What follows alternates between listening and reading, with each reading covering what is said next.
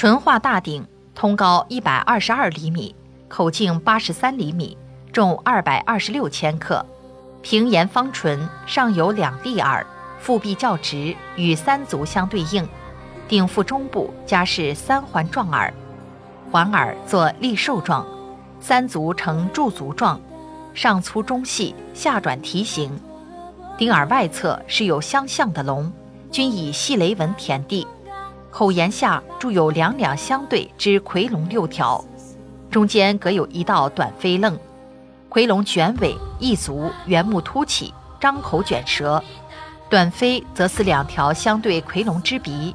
形成兽面纹，其下增设圆雕牛首，牛的曲角翘起，顶耳外侧各铸两条相对夔龙，腿上部浮雕兽面，怪兽曲角突出器外，巨耳利爪，裂嘴四式。主体纹饰外用雷纹填地，顶足上部空陷，底内形成三个直径约十七厘米的圆窝。一九七九年十二月。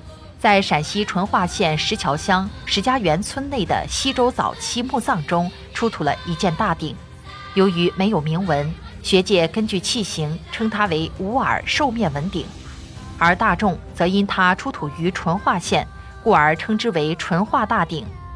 淳化大鼎造型魁伟，身厚凝重，纹饰奇伟，其造型基本保持了商代晚期胎壁宽厚、形体恢宏。凝重壮阔的风格。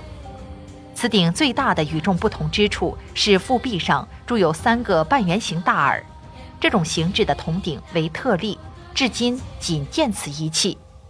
它是迄今世界上最大、最重的西周时期青铜器，也是迄今出土的圆鼎中最大者，显示了中国古代劳动人民卓越的艺术造诣。是研究西周早期周人分布和青铜器铸造工艺的重要资料。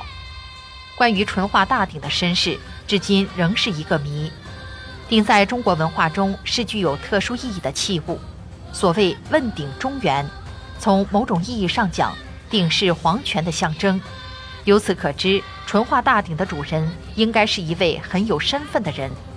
他生前居住的城邑。死后长眠的墓葬可能就在淳化附近，但淳化这个地方在当时却不是周人活动的核心区域，而西周初年进行分封时，似乎也没有哪位元勋贵戚被封到这里。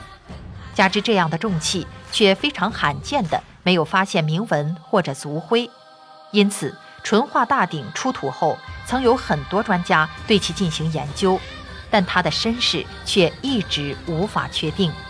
考古的人只根据器形推断这件鼎是西周时期的，却不能推断它的主人究竟是何方显贵。二零零二年，淳化大鼎成为中国首批禁止出国境展览文物之一，现藏于陕西历史博物馆。